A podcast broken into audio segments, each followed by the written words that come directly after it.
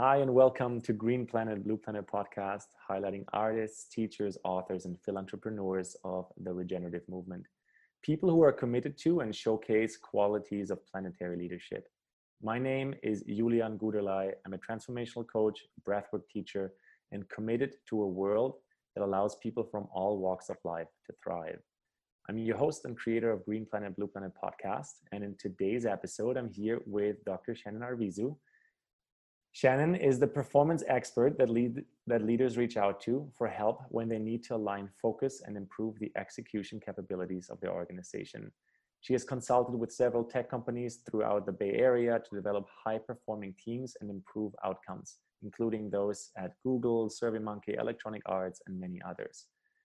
She has spoken on topics such as how to transform your millennial managers into epic team leaders, hacking your team brain, and as a team performance researcher, she's also the author of the recent study Empowering the Next Generation of Team Leaders in Fast Moving Startups. So, with these words, I'm really excited for our conversation. Welcome, Shannon. Thank you. What are yeah. we going to talk about? Yeah, what are we going to talk about? I think we're going to talk about epic teams, what it takes to, you know, uh, empower and encourage all individuals Mm-hmm. Um, maybe we'll talk about you know social movements and uh, your your kind of your your backdrop and the knowledge on that. I have all kinds of questions for you. Maybe we'll start with you know this is this is the the middle of June 2020. Like a little context here, we're, we're in, in unique global times with a global pandemic. What do you reckon, Shannon, right now? What does the world most need from people in every sense? Um, all right, let's start big. Um, I like, I'm sure a lot of people listening have had many existential moments during this time around uh, what does this mean for us as a planet and uh, as a species, and what does the world need from us right now as global planetary leaders, as you mentioned. And as someone who has been deeply committed to social change um, and is a researcher of social movements, um, as well as someone who's been deeply embedded in this organizational effectiveness world. Uh, I've been thinking about how do we design organizations to better meet the needs of our global citizens.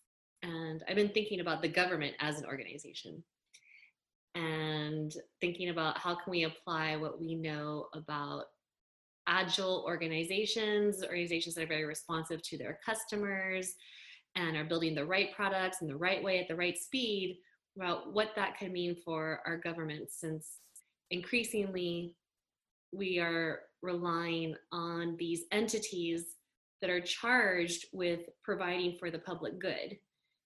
And it's very clear that there is no one person, there's no one organization that's going to solve the enormity of the challenges that we have. Mm-hmm. Um, and it's also clear that, you know, nonprofits and advocacy organizations and um, even, you know, clean tech or other mission-based businesses, we're, it's, it's not enough for people in this field to create the large scale change that we need. So it is time to reform our government and I'm thinking about what are the levers that we might have to do that. That's super exciting. I like that you're you're framing it this way. Um, that you know, I think the word is unilateral. Like one directional change is is not enough, and so there is a, a top down and a bottom up approach that's needed right now, basically and it's bubbling up in so many ways. And this is you know why i started this podcast two years ago is to to find many of these like um, regenerative heroes and people that that are inspiring through either their their um, their books and their work or even their companies and their organizations for this regenerative times. But you're taking it you know i, would say you're hitting the the nail on the on its head. Like it's it's gonna need governments that support this. And so take us a little deeper. What are you seeing there? Yeah. So when I work with organizations, one of the first things that we ask are who are your customers and what do they care most about and how are you doing on those things? So if we take our government, then we would ask, who are your citizens? What do they care most about? And how are you doing on those things? And if you, I, I have been actively trying to answer this question based on the available data that we have. And it's so interesting because most governments don't track citizen outcomes. They don't track the impact of the policies on the things that citizens care most about. Um, they'll track outputs, like, say, for example, the USDA, US Department of Agriculture, says that one of its uh, core tenets is to make sure that all Americans have access to a healthy, nutritious food supply. And when you look at what are the metrics that they're using to assess their efforts, you find that they're tracking things like the number of free lunches that they deliver to school kids, which is very valuable. However, it doesn't tell us what are the percentage of all American of all Americans that were able to eat lunch that day. Mm-hmm. And so the first thing that we need to get clear on are what are the things that make up a healthy, thriving society. And we need to start tracking those in a systematic way because there's lots of money that is funneled through government entities with the sole purpose of providing for the public good. And I think what we are seeing is that there have been decades of divestment in the public good. And that's why there are so many institutions like the public health system and even the public safety system. You know, just like the wrong incentives have been put in place, and the institutions that we have are failing to deliver on the things that we need them to deliver on. So uh, I have this project that I've been brewing called the Citizen Dashboard, and um, it's it's a way to start the dialogue around tracking the things that citizens care most about, and then eventually um, starting to track policies at the city, state, and national level to see what impact we are having on those metrics. And uh, it could also be a source of policy innovation because we'll be able to see historically which policies have the most impact on which metrics. So we'll be able to spend money more effectively and also encourage all the organizations that are working on these issues to innovate with the government to find out what are the most effective ways to to move those things in the in the quickest time frame possible and in the leanest way possible because as we know moving forward um, governments at every level state city federal are um, going to be operating with less given the fact that gdp is lowered and people are out of jobs and there's numerous factors going on in our economy now that translate into um, less coming into government coincidentally coincidentally with the need for the government to do more.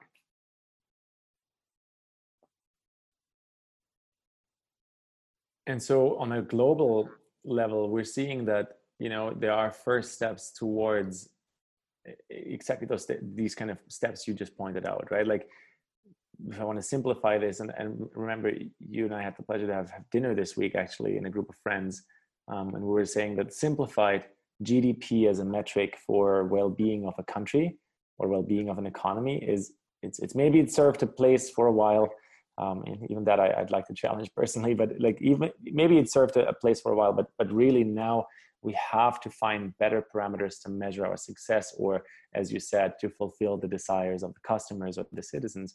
And so we see that there are some examples. I mean bhutan i think is the classic one that people have pointed at with their, their, their happiness index. But now there's even new zealand that said well-being is a clear contributor or parameter in which we're going to measure our um, our success as a country. And one do you think that's the right direction? And then two how do you see the political opportunity for that in a country like the United States?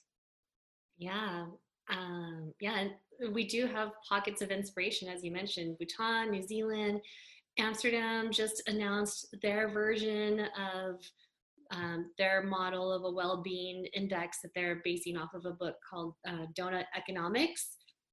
I actually have it right here. I highly yes. recommend everyone read this. And um, just for those people who listen to the audio, just mention maybe the author as well. Sure. Uh, Doughnut Economics by Kate Raworth, R A W O R T H. And the subtitle is Seven Ways to Think Like a 21st Century Economist. Nice. Um, and yeah, I mean, Edmonton in Canada has a version of a dashboard like this. And um, you know, we have many examples in organizations that of failed policies based on using one metric to assess success. And the one metric that we that governments have used to assess success has been GDP. And that has had a series of maladaptive impacts. um, you know, because we have been so focused uh, at growth at any cost.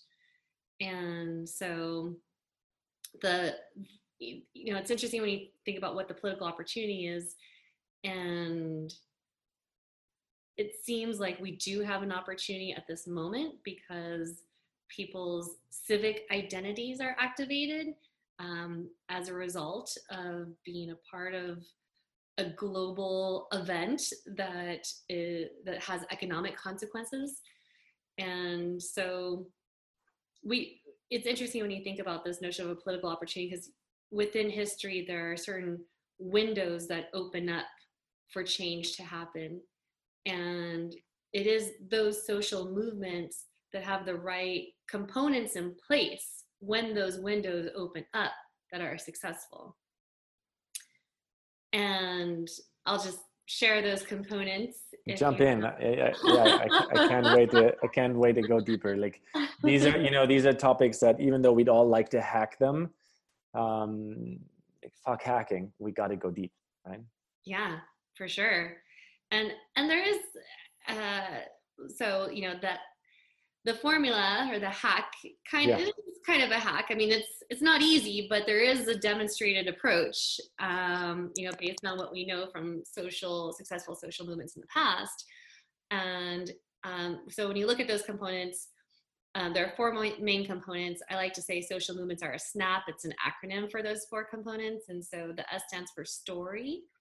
Um, we need to have a compelling story around what the problem is and what the solution should be and it needs to be a story that is as inclusive as possible to help the widest number of people feel like the story speaks to them. So, the example I like to bring in is of the um, civil rights movement. You know, we all know the story of Rosa Parks. Like, she was just too damn tired to go sit the back of the bus one day after work. And there were no seats in the back of the bus, so she just sat in the front seat. And that's you know, the beginning of the Montgomery bus boycott. You know, but everyone can relate to it, whether you're black or white, young, old, like everyone can relate to the fact that, yeah, I just know what it's like to be like tired after work and just wanting to like sit down and there's a seat available. So yeah.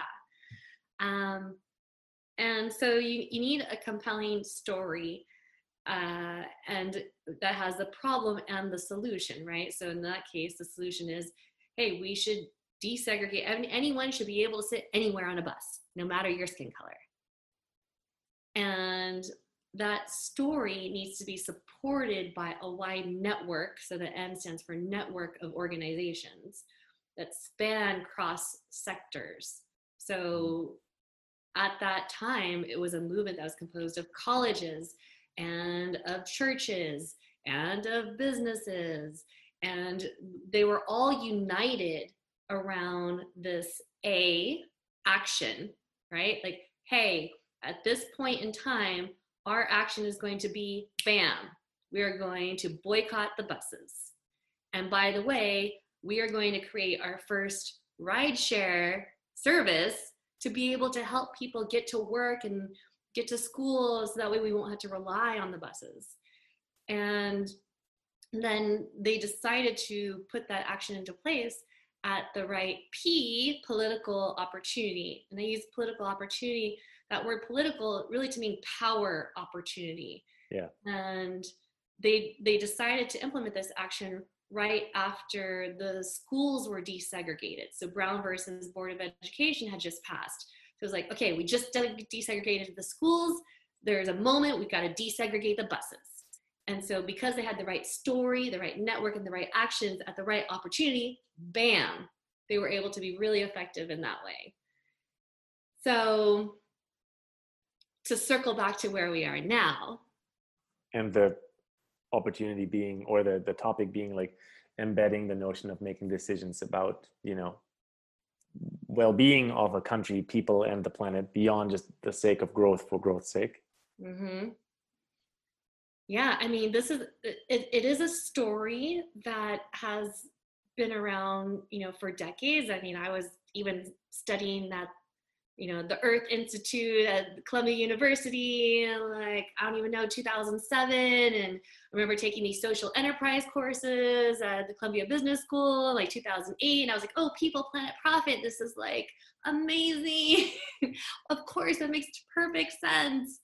And um, my own research led me also to what it would take to green the transportation field and get into electric cars and electrification of um, our transport industry.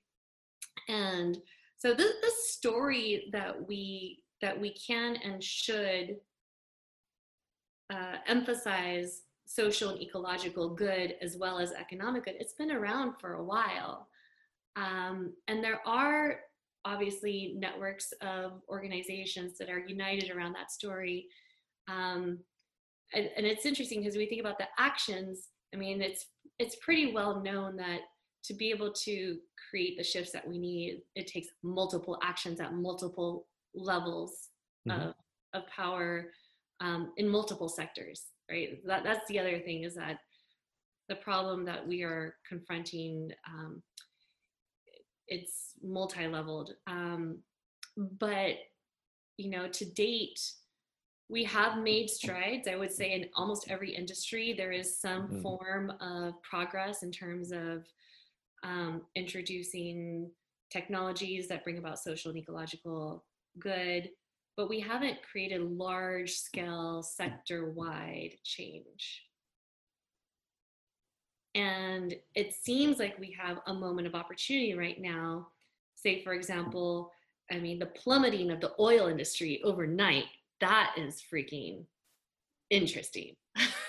well, if you look at the at the well-being, and then like let's let's dig into the plummeting of the oil industry, but like it seems like right there is like kind of the breakdown of, of this social movement into like a, a like a grounded reality that you know we experience on the planet is as you're saying this snap acronym story was there for a while networks have been pushing for for a while there was action in many different areas, but not fully in all sectors. That's where it starts slowing down, right? And then the political power opportunity.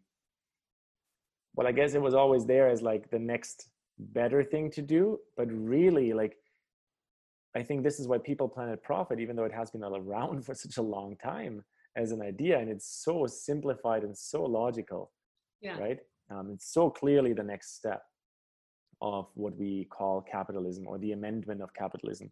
But the political opportunity was never really fully there until we had now maybe a first bold leader, but it's as, as a microeconomy like New Zealand, you know, um, who simply started asking different questions. Like, um, and I, I pulled up this this article for from just a year ago in May 2019 when they first published their um, their agenda. Right, is the questions are like, how is their the overall well-being and the mental health of the people?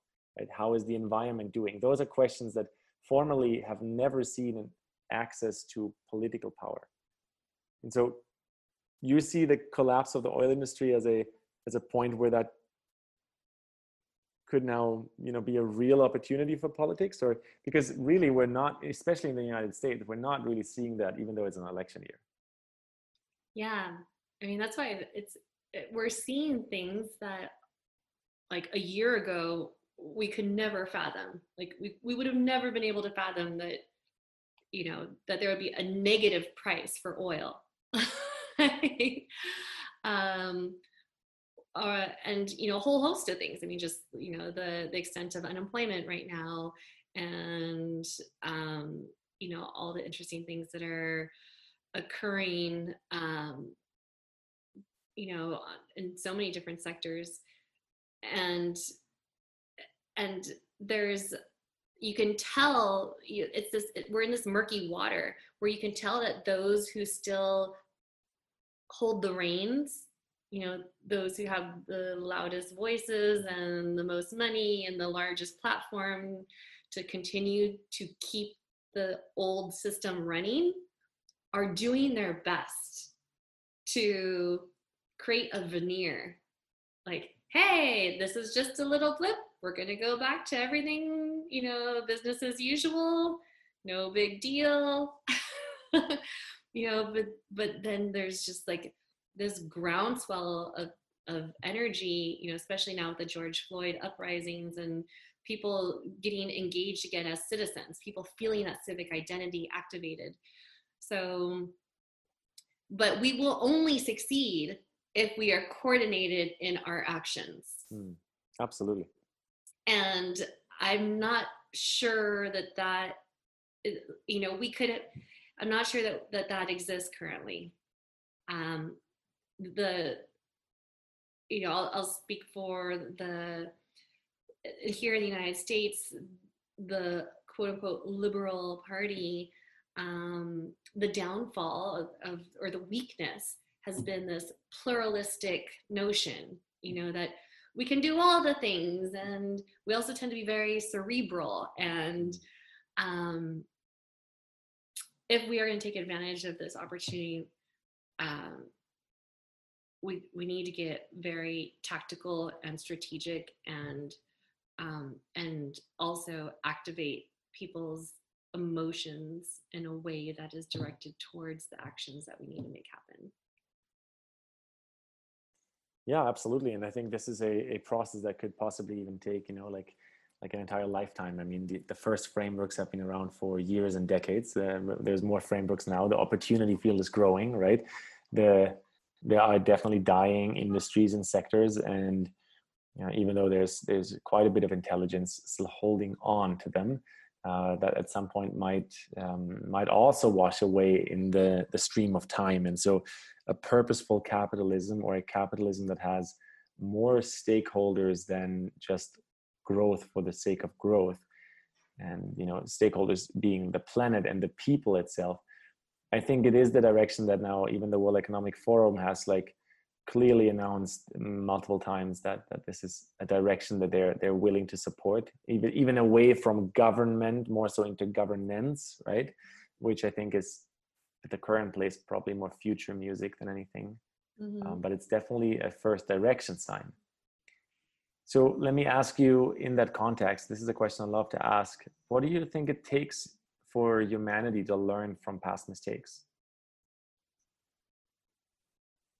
because in other words that's what we're really talking about here right is us learning from past mistakes and understanding them quicker. Mm-hmm.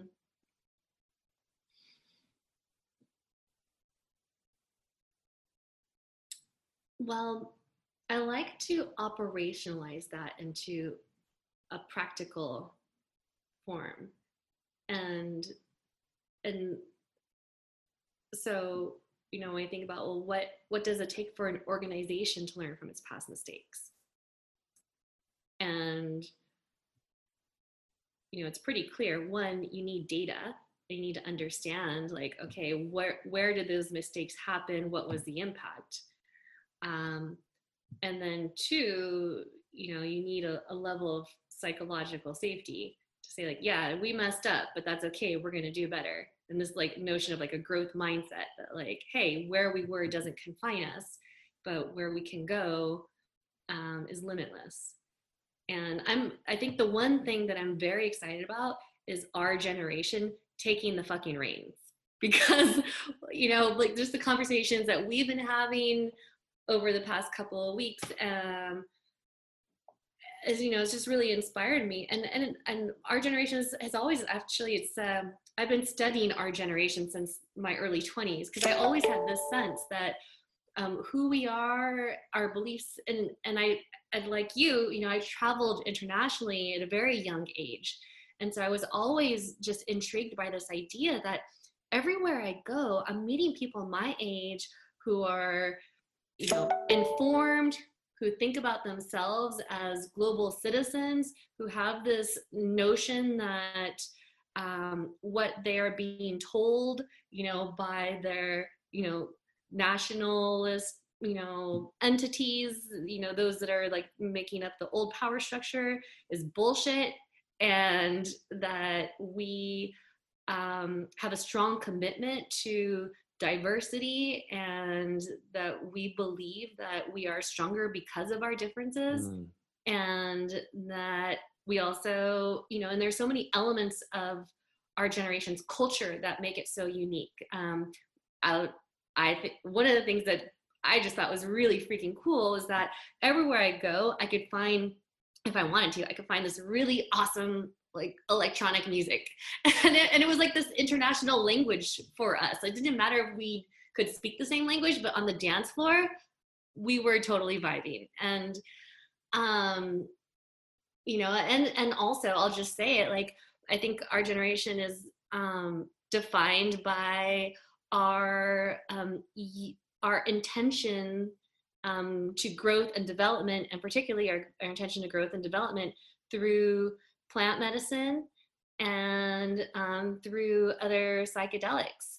And and our approach to that, and I'm not saying everybody, you know, but there's definitely when you look at generational studies, you will find that within every um, generation, noteworthy generation in every culture that, in, at least in modern history, there's a subgroup of the generation that um, that that take that that are that take a, a leadership role in helping to shape and be the the thought leaders.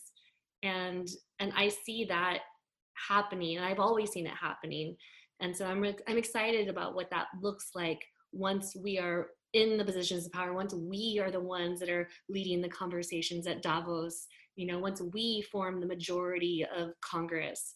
Um, and I think uh, the New Zealand Prime Minister Jacinda um, Ardern, yeah. Ardern, yeah. I mean, she's phenomenal. She's like in her late 30s. Yeah, yeah. And that gives me. Which might be one of the reasons why that way of thinking is instantly. Uh, you know implemented and it's definitely a, a generational thing uh, from my perspective as well. And it's not that one is better than the other but it, it's there's something about um, the transition from egocentric to ecocentric as a species right? Where we are finding our space within the circle of life rather than having the circle of life evolve around us. And usually those who have you know kind of waited their whole life to come into positions of power um, and then have to hold on really dire and hard to stay in those positions of power. Usually those those people and and sometimes it's a generational thing very obviously other times it's it's you can also span across multiple generations but those perspectives are usually just leading to more egocentric behavior um, yeah. for companies for organizations for our governments. And so it's time to break the chain right? It's time to it's time to change this. And so the interesting thing is that it takes a lot of action as you said multiple times already. And so you know that action it's going to take all of us everyone listening to to be activated to be part of those social movements social stories connecting through networks and and finding the measure of action. It's not something that we're just waiting for someone to do for us. Mm-hmm. i agree. And let me maybe ask you as a, a last question here um, you know about your dream for the earth. So this is this has been and i don't know if i shared this with you yet this has been like one of the you know starting pieces to this podcast journey for me is to understand what is people's dream for the planet uh, that slumbers within you or maybe that's like super super clear and awake for you but specifically in the context of seven generations going into the future meaning what kind of ancestors can we be for the future Aldous Huxley has this book called Island. It was his last book that he wrote. So, um, and in it, he talks about this utopian place that incorporates the best of of the wisdom from the east you know in all elements of spirituality and um, health and movement um, as well as the best of the wisdom of the west you know in terms of um, our approach to science and technology and um, and it, it's it's this um, you know talks about this community that um, lives in a way that's in more in harmony with the earth but also one that is um, attentive to the to what what progress means for humanity in a in a way that feels aligned with our um, real purpose as as human beings. So I I think about that as a dream that we can aspire to.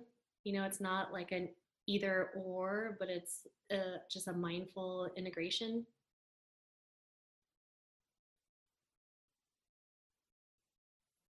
Beautiful. I'll just let that sink in. let that let that arrive deeper. I like the the scenarios of not either or, but continuously finding the the pathway of the, you know, the Tao speaks about it as the Wu Wei, you know, the middle path. Mm-hmm. Shannon, thank you so much for for taking the time to hop on an interview with me to like, you know, scratch the surface and, and kind of show some of the deeper pathways that are there on, on these topics. Um, how can people find more of your work? And they'll definitely like link out some of your your social medias and, and so forth but where where would be a good place to connect with you?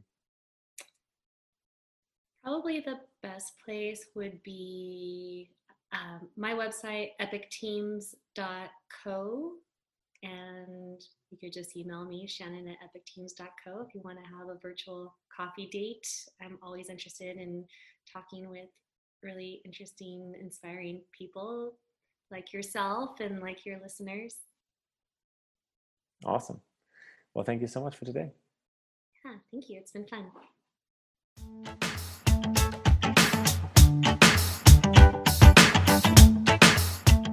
Thanks for listening, and here we are again. This is your host, Julian. I hope you truly enjoyed this episode of Green Planet, Blue Planet podcast and received some insights and knowledge for your life, relationships, and business. If you love Green Planet, Blue Planet podcast, make sure to subscribe, leave a review that really allows this podcast to reach a broader audience, and share it with a friend. Let me also remind you that this podcast is currently entirely self funded. I am a transformational coach and mentor, a breathwork guide, and want to offer all my listeners a full 10% off my private coaching work. That is as much as $500 for a three month program and this discount applies for all one-on-one coaching offers as well as some select coaching groups that I host in person. If you're curious and interested, make sure to visit the website greenplanet-blueplanet.com and click Work with Julian. Let me tell you a little bit more about my planetary purpose and leadership programs. I am committed to accelerating our human tribe, going deep into unconditioning the blocking beliefs and blind spots, enabling your gifts and clarity to amplify for aligned business, healthy relationships, and overall presence with life. I have worked with hundreds of people across the world, either one on one in small coaching groups on, online or in person at events. It is my gift to boost authentic confidence and guide you while asking the deepest questions that get you to address your dormant potential. I am an activator and catalyst for those who are ready to step into the highest version of themselves we live in unique times, and let me tell you from experience, having a coach makes a massive difference. I specialize on supporting successful entrepreneurs in unpacking their purpose and joy of life. I do work with startup entrepreneurs and artists as well, and on request, I host individual breathwork mentorships. If you want to learn more how to support the show or suggest a guest, you can also simply send me an email. If you want to take advantage of the offer I just mentioned and claim the 10% discount, simply book a free consultation with me through my website that is greenplanet-blueplanet.com slash mentorships and mention the end of episode discount and I'll give the discount code to you right here, right now. It's 808. That's right. That's your code right here, right now, 808. mention it to me in our free consultation that you can book by the website, and 10% are yours. That being said, thank you so much for listening today. Have yourself an amazing day. Don't forget to hit subscribe, review the show, and share it with a friend.